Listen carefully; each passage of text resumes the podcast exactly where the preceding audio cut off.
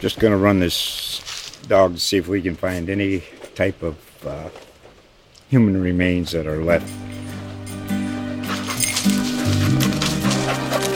Listen to Where Secrets Go to Die The Disappearance of Derek Hennigan.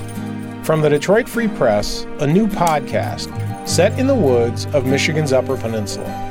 Available on Apple, Spotify, Freep.com, or wherever you get your podcasts.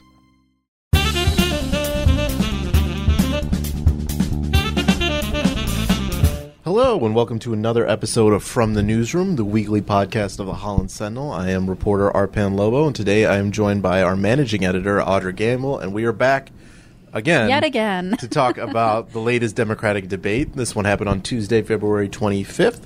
Um, not even a week after the last one, but here we are again, Audra. Always, we will always be here to wrap up what happened. And you know, in our la- uh, in our last debate, we or in our last podcast about the debate, we spoke about how this was a very productive Right. debate. Um, yeah, we talked about all these, you know, topics that, that hadn't been touched on. things. Things were kind of you know breaking through, and you got a very clear picture. Right. Um, if you tuned in for the first time last night, We're you sorry. did not get a clear picture at all. Um, Yeah. A very muddled debate. It was uh, a debate where the moderators from CBS totally lost control very early on Right. and never got it back through the night. Um, and it was something that if, if you weren't decided last night, I don't know that this debate helped you whatsoever. right, in fact, it might have only been a hindrance. Uh, it might have only made things harder for you. If you've already decided who you're voting for, You uh, probably didn't tune yeah. in. no, I mean, I, I think if I if I were a voter that uh, i- i- you know if I knew who I was voting for this at this point two weeks Sure. out from the primary, I wouldn't tune into these you know debates. But there are a lot of people that did, and uh, I guess we'll try and break it down for them. We'll do our best, best, we can. folks. um, so Audra, let's start. We were chatting about how this debate was such such a kind of a shouting match, in part because this was the first debate where Bernie Sanders was truly uh, kind of pegged as the front runner. Right. Um, he had a extremely strong showing in Nevada uh, the Saturday before, uh, taking close to I believe fifty percent of the vote, which is um, in such a crowded field. That was a pretty staggering number, and the other candidates knew it. And Right. they w- made it a point to kind of attack Bernie on issues like electability, some of his recent comments about different regimes uh, in history, and things like that. So I'll, I'll, I'll ask you first: How do you think, after all the you know kind of shouting matches, how do you think that Sanders fared um, dealing with these kind of you know attacks Right. from the other candidates? Yeah, I definitely think of the debates that we've seen so far, and this was the 10th. Oh my gracious. Sheesh. That's a big oof from the both of us. This debate, for sure, Sanders got the most flack from the other candidates. In the past, there have been kind of bigger fish to fry, or, you know, we saw at, at the last debate that Bloomberg was, was kind of the new kid on the block, and everybody rallied to kind of give him a taste of what they've been going through for the past few months. But with the debates from Nevada being so stark, the, the results from Nevada, I apologize.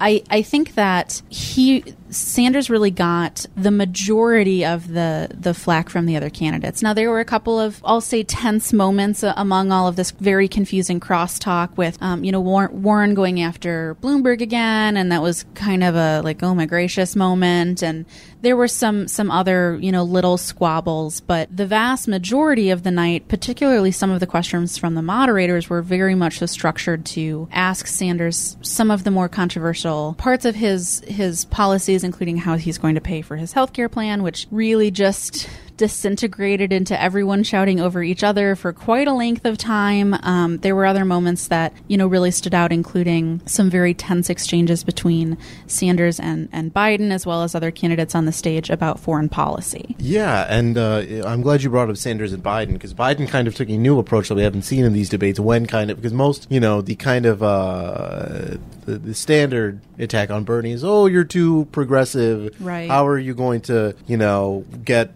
you know, Pete Buttigieg kept bringing up, oh, you're gonna, you know, hurt the down ticket races, and I don't know if that's necessarily a good faith argument just because we haven't seen that so far. It's it's tough to kind of go on that, but uh, Joe Biden to his credit, brought up a new angle. He talked about Bernie's prior votes to gun control legislation. And which uh, he brought up the Brady bill specifically, and uh, he said that Bernie had voted against it five times, and he got Bernie to admit that they were bad votes, and I think that's that's good for Bernie to just get out in front of that and saying, "Yeah, I messed up." And he pointed out that now I have a very bad rating from the NRA. Um, it, his D minus might probably is probably the second highest on the stage instead of uh, I bet Mike Bloomberg still ahead of him, but. Um, you know, his D minus comparatively to other progressive uh, figures isn't exactly the best. But he did point out that he goes, when I am president, I am going to make life very difficult for the NRA. So to his credit, but I thought Joe Biden was able to kind of wedge himself back into there before a primary, which he absolutely needs to Right. Win. I, I think it wouldn't be enough if he finishes second behind Bernie Sanders. I think that's still not good enough. Even Ye- even if it's only by a few percentage points, he's talked about this entire campaign. Right, everything South Carolina, hinges- Everything hinges on South Carolina. Right. and if he can't come out of there with a win, and Bernie Sanders goes into another diverse state and get, gets the coalition, because Bernie is talking about it too. He said we have a very wide wide coalition of white, black, Latino, Asian, Native American voters, and as these states get more diverse and Bernie continues to do well, this is something that's really going to be crucial for Biden because it might be the end if he if he doesn't perform well in South Carolina. Right. And, and this debate really gave Biden the opportunity to kind of capitalize on what, what is one of his strongest aspects as a candidate, which is his foreign policy experience. Experience. Uh, you know, this was one of the reasons that Barack Obama chose him as a running mate in 2008. You know, Biden can stand up on that stage, which he did several times last night, and say, you know, you guys are talking about, you know, the leader of China, you're talking about Cuba, you're talking about, um, y- I forget it, any specific other you know leaders of, of state that he was talking about but he said i've been in the rooms with these people you know they know who i am i have rapport with these individuals which you know even senators that may be you know on a foreign relations um, uh, commission or something like that it, it's not quite the same level of you know access that say a vice president would have received Right, that's his selling point. Is Right. that he has this, you know, vast amount of experience. Uh, foreign policy was kind of touched on more than previously. Uh, recently, uh, Bernie Sanders did a interview with 60 Minutes, into which he praised Fidel Castro in Cuba for uh, instituting uh, literacy and healthcare, and he didn't really back down on those comments. And We, were, we were talking about before we recorded about how you could tell that the other candidates wanted to kind of go at him. Oh, you praised Fidel Castro, but at the same time, they couldn't just go out. Oh, well, healthcare and education are bad things because that- because they're democratic staples right exactly Sure. and you know if, if you attack that and i thought i thought uh, bernie went when that question came up he immediately went out to goes well you know sure i said these things about castro but he, he goes well let's talk about china. Let's talk about saudi arabia. When i'm president i won't be you know cozying up to them. I won't be cozying up to authoritarian regimes. He went after mike bloomberg and i thought bloomberg handled this terribly um, by refusing to straight out call uh, Xi Jinping, the Chinese president, uh, an, author- an, author- an authoritarian leader. Sorry about that. Bloomberg had this like weird part where he's like, "Oh, well, he listens to his constituents," and then and Bernie talking about like an electorate and uh, right and right, Bernie right. was like, "What are you talking about?" And it was something where it, it just, you know, again pointed out how different Bloomberg is for the rest of the candidates. Well, okay, so let's talk about Bloomberg's performance in this debate compared to the last one because the last debate we had some pretty harsh things to say about his performance. Do you think that he improved at all this this this second debate of his? so think think of it as like you know a basketball team. If they go and they lose one night by forty, you know they lose hundred to sixty, and the next game they lose eighty to fifty-five. They lost by 35 this time. Technically, their margin is improving, but they still lost, and they still did not do well. And I thought I, that's the vibe I got from Bloomberg. It just what stands out to me is that he is clearly trying to entrench himself as I am the candidate to beat Donald Trump. I am the candidate that has, you know, that's the most electable. I have the best experience. But to me, he just he doesn't he seems like he's a, you know, because he he used to be a Republican. And it seems like he's still kind of stuck in that mindset. And we talked about this last time too.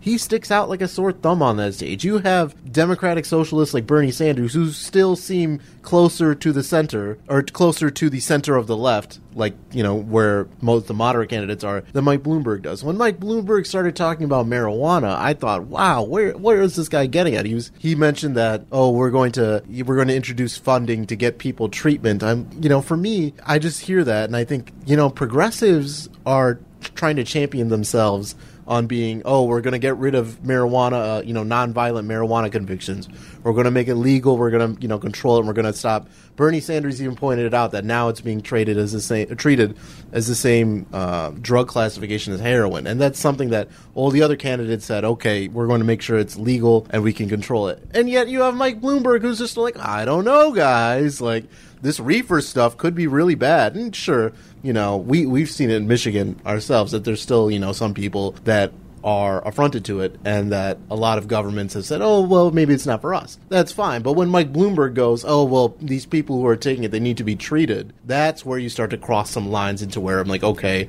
this is not a progressive item. And if the Democrats want to be progressives and kind of champion themselves as we're the modern party, that's not a stance that, you know, can be taken going forward. I do think that Bloomberg appeared slightly more comfortable on the stage, just in terms of kind of the flow of how a debate goes, and you know the the rules. Although the rules weren't really followed by any of the candidates, uh, he also received the second most speaking time of any candidate. Uh, Sanders was far and above, uh, given the most time. He was given a little less than 15 and a half minutes. Bloomberg was second at uh, 13 and a, and a half minutes. Klobuchar just b- behind him. Uh, then Warren, then Biden. Buttigieg was at 11 and a half minutes, and Tom Steyer was all the way down at the bottom with seven minutes. Oof. Um, I also wanted to note I thought it was kind of telling that while Bloomberg felt or appeared to feel more comfortable kind of being in the mix this time around, he still didn't have an answer on some of the more controversial moments from the first debate he was in that landed really well with the audience. And by those I mean, you know, his his stop and frisk policy. He still um, took quite a beating from Elizabeth Warren about the non-disclosure agreements that he had with some previous employees. You know, yet again, one of the first questions of the night was was about um, Bloomberg's support of the stop and frisk policy when he was mayor of New York. I just don't necessarily know that his, you know, I've apologized, let's move on line lands that well with particularly voters of color. And it offered an opportunity for Pete Buttigieg to have this moment where he could try at least to make up some ground with voters of color. Where um, one of the the moderators said, you know, Mayor Buttigieg, mayor to mayor, how do you feel about you know this this policy that that Bloomberg enacted? Um, and Buttigieg, uh, you know, immediately calls the the stop and frisk, stop and frisk policy racist, but then went a step further and said, um, you know, I recognize that there are seven white people on this stage, um, and none of us have that lived experience you know that um, a black person in New York or, or anywhere else you know in the United States have had with a police officer and we need to be listening to them about what those experiences are as we you know try to enact policy. Um, that was one of the kind of calmer moments of the debate if we can you know kind of piece some of those out. And um, I thought that he had um, you know those those kind of very concise, you know, word bitey moments that Buttigieg has been having um, that kind of broke through the noise for a brief moment. And then after that answer happened, that we went right back to all of the crosstalk. yeah, and that's something that uh, Mayor Pete has been very good at throughout his campaign is kind of getting these kind of uh, speak speaking moments. A lot of his critics will say that there's no substance behind them, and that you know you you can decide uh, t- you can take from that what you will. But I did think that his point about, as you said, you know, we don't have that firsthand experience. That's something that I think is a it's a refreshing admission, sure. especially when you have seven people trying to say that I'm the one to fix it. Right. Um, well, so- and especially when there were candidates of color that that dropped out earlier in the race. Mm-hmm. You know, that conversation would have been much different if Kamala Harris or Cory Booker or Julian Castro or Andrew Yang were still on that stage and could speak from personal experience of, you know, as a candidate of color, this is how, you know, I feel about this issue. It, it comes from a much more genuine place than I'm yet another middle aged white guy that's on this stage and let me tell you about my feels about being a person of color, even though I'm not one. Like, you know, the, those answers just land very differently. Right, right. I think that's a good point. Um, while we're on Buttigieg, he and uh, Sanders had this kind of exchange where they talked about whether or not Bernie was too radical as a candidate, and Pete Buttigieg was saying, "Well, well, you know, you talk about Denmark all the time, but even they don't have some of these. They don't go as far as you do in terms of like healthcare and stuff." And uh, I thought that was kind of an interesting debate. Um, the one thing that Pete said that kind of didn't land with me was he said we don't need the um, radical politics of the 1960s, and I thought, well, maybe we shouldn't be calling the 1960s radical. I understood what he was talking about. Sure. Where he was talking about because I believe this was while they were still on the Castro. Uh, Yes, I believe so, And yes. maybe he was comparing it to that because Sure. uh, the Cuban Revolution started in the 50s, I believe, and went on through the yeah, 60s. I think I think that you know I don't have the exact quote in front of me, but he said, you know, I I don't like that this debate is you know whether we should stick with policies from the 50s or the 60s. I think we need to move forward to the future, and it, I think it's part of you know his pitch that you know I'm I'm a millennial. I'm I'm not you know 77 or 78 years old. I have a fresh perspective. I in recent years was an active member of the military. You know, I'm I'm different than than everybody else on this stage, kind of thing. But I think that there also is something to be said about the average primary voter and the age of said average primary voter is generally higher who may remember and have lived through those policies of the 50s and 60s um, and may not have taken so kindly to that sort of statement. And also, the 60s were a time for great civil rights movements in the uh, country. Obviously, um, the, the end of segregation and things like that, but there were also uh, major pushes for other marginalized groups. And I, so it just, to me, I, I think that I understood what Pete was trying to say. I I'm just not sure that it landed don't quite think it landed well. quite Sure. as well. One thing that I, I think we should talk about, and we, we spoke of this when we were when we were planning. Bernie Sanders was asked a question about why he didn't support AIPAC, and that Mm-hmm. is a. Um, I'll, I'll let you uh, through this because you're better versed in this than I am. Um, but so so what? Can you explain to us? What, so Bernie Sanders said that he didn't support AIPAC. He, supports a two-state solution with Israel and Palestine, and he thinks that Benjamin Bibi Netanyahu is a racist. Can you explain uh, to the listeners why is this a controversial stance, and why is this something that could hurt or help, but yeah, likely hurt a big question mark. um, Bernie, Bernie's kind of chances in the long Yeah, run? so so Bernie Sanders is Jewish, and the the question from the moderators were, you know, Senator Sanders, you're Jewish. Can you explain, you know, why you're so against this very um, wealthy and popular political action um, committee in the U.S. It's called AIPAC. Um, they funnel a lot of money to get the U.S. to send money for military aid to, to Israel and among other things. Um, it's a fairly hawkish organization, um, generally pro Benjamin Netanyahu, although you know it's it's not kind of a blanket statement.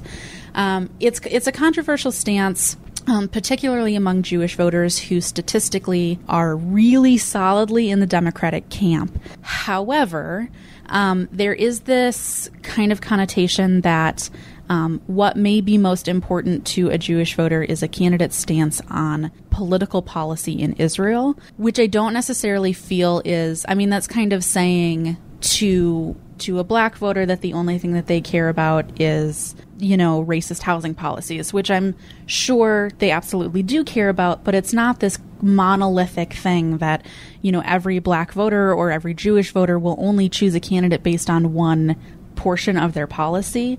But it often is the only time that Israel is brought up in in a debate when they're talking about Senator Sanders' stance to it, um, and and he basically said, you know, Benjamin Netanyahu is a racist. He said those words. Um, he also said that you know a, a two-state sol- solution in Israel um, is the only way. And then there was conversation among some of the other candidates, you know, about what those borders should be, about settlements in Israel, which are um, very controversial. Mike Bloomberg called them new communities because he couldn't think of the word settlements, which ooh is kind of a swing and a miss there um, because they are so controversial. But there is this concern that not having a really hawkish stance and kind of being in in the camp with Benjamin Netanyahu will damage Sanders' chances with Jewish voters who then may be shopping for a different candidate. I don't necessarily know how true that is, but it is a risk for sure. I think it's just important to remember that Benjamin Netanyahu is also a very polarizing figure, um, and I think a lot of Jewish voters in the U.S. feel very strongly either against or toward him, and so it's it's definitely a gamble to talk about these stances, you know, as a Jewish candidate. But you also kind of wish that that could just be talked about as a policy stance rather than, well, you're Jewish, you must love everything that Israel does, because it's not quite that simple of a question for a Jewish candidate or a Jewish voter in the U.S. Okay. Thank you for coming to my TED Talk. Well, I yeah, because I think the rea- my reaction watching that last night was okay. Why is this? You know, why should the average voter know about this? Right. And I, I thought that was a very good explanation on your part um, as to why this is a thing. well, thanks. Um, I guess as we just kind of parse through more more of the debate, there were some discussions about domestic policy and kind of experience again. You know, the typical Sure. Things that come through. Um, Elizabeth Warren and Mike Blo- went after Mike Bloomberg again. One thing that she did additionally, and people have been saying that oh, Elizabeth Warren needs to attack Bernie Sanders, Right. Um, because she is the next most progressive candidate, and She has the most to lose from his success, right, frankly. right, and uh, she didn't really do that. She No, she kind of stuck to attacking Bloomberg. I And- mean, and there, I think- yeah, there were a couple of moments where you know she said, you know, I, you know, I'm great friends with Bernie Sanders. However, you know, that kind of thing. But especially in contrast to how aggressively and frequently she went after um, Mike Bloomberg in the last debate, her blows toward Bernie Sanders are demonstrably softer. Uh, and I think part of that is just because she agrees with a lot of his policies. And I think that's something that people, maybe pundits, are missing. That they're saying, "Oh, why isn't she trashing him? Why isn't she going after him?" It's a a dangerous game to play. And I don't think she's playing, you know, the whole spectacle. Sure. I think a lot of people want, you know, like fireworks from these debates, and she'll give them to you. Ask Mike Bloomberg.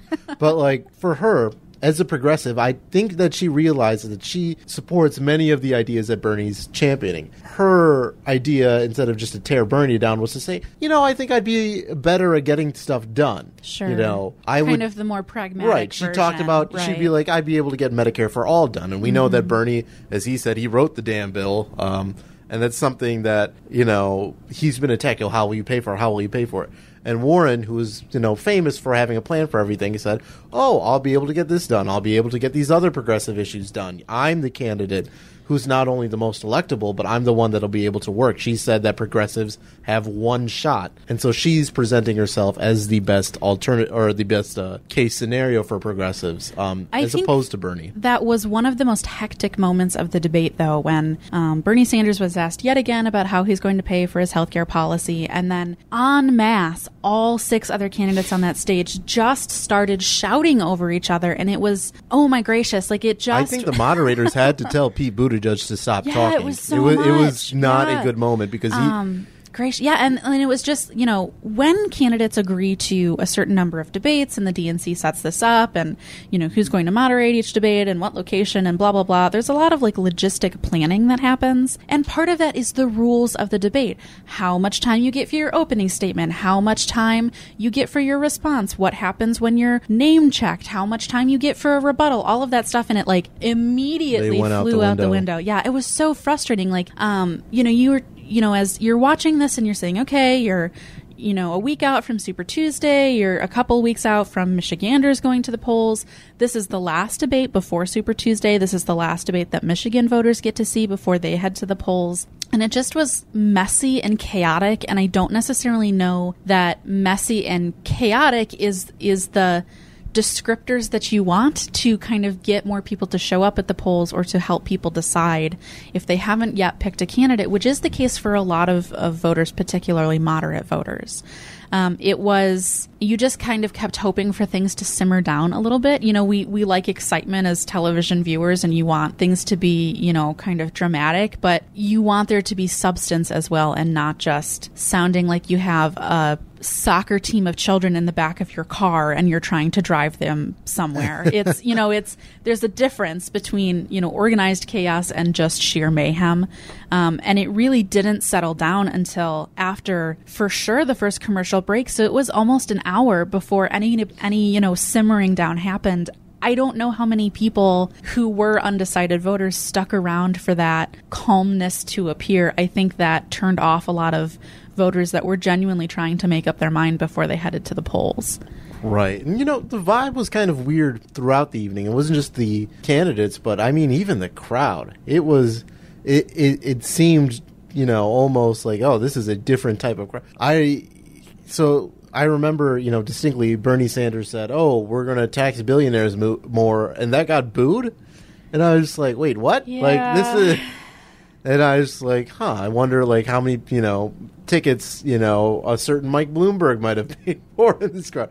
Not to go all crazy on it, but it just it did see and Elizabeth Warren also received some boos, uh, and it's just something that you know we hadn't really seen before. Right. Um, and uh, I, w- I was reading that you know the cheapest ticket started at seventeen hundred fifty dollars, and I was like, ah, That's a big price tag. that that Yeah. might you know might have played a role into it as to why some of the uh, candidates who would raise taxes on some of the uh, wealthier uh, people might not be as popular in that crowd. Um, but it, it was something that I think, and, and you mentioned this that we won't have another debate Till March 15th. Till March fifteenth Right. now, and that's uh, you have the South Carolina primary, Right. the Super Tuesday, and then we'll have the Michigan primary, all all, all done at that point. So Right. um, I think I think that if this is the lasting image, it might be a bit grim. Yeah. But um, To say I the think least. things certainly by the next debate have to be at least cleared up because as we go into the South Carolina primary, where Joe Biden is still a favorite, although it's a very he's a very marginal favorite now. Right. It's, it's within the, the margin area. compared error, to right. beforehand where it was considered a lock that he would be the candidate to carry Sure. South Carolina. Now Bernie Sanders and even Tom Steyer have creeped up on him, and uh, I think in Super Tuesday, where California and Texas and other states, including Massachusetts, uh, Senator Warren's home state, Minnesota, Senator Klobuchar's home state, it'll be something to where. No, flip that. Senator Klobuchar is from Minnesota.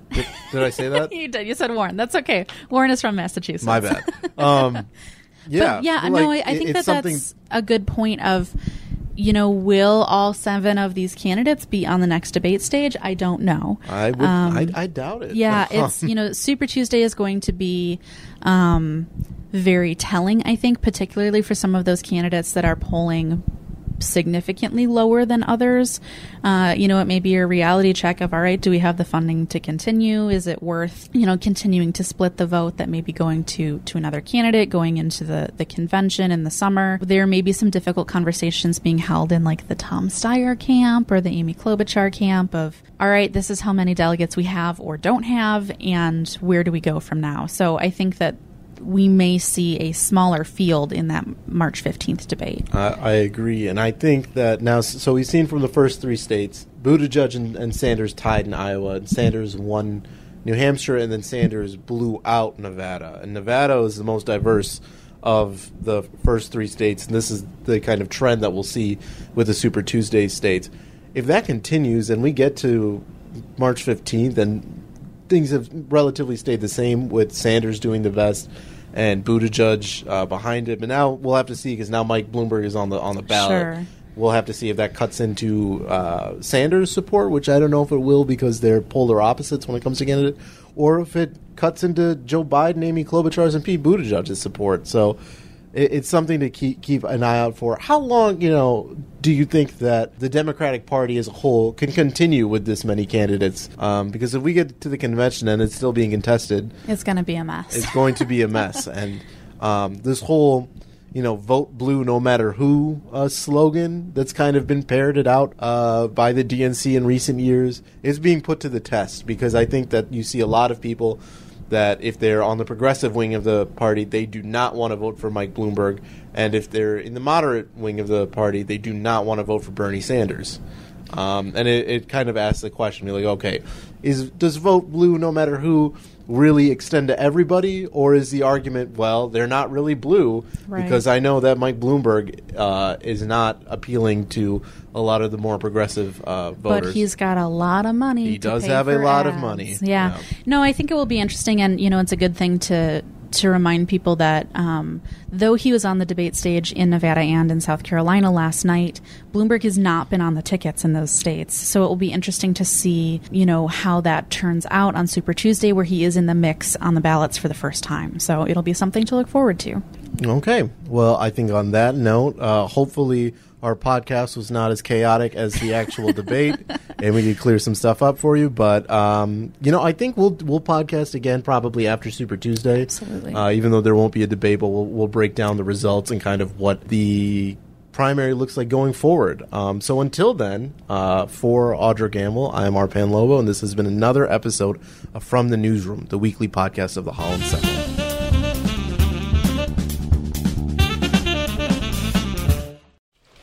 Just going to run this dog to see if we can find any type of uh, human remains that are left. Listen to Where Secrets Go to Die The Disappearance of Derek Hennigan.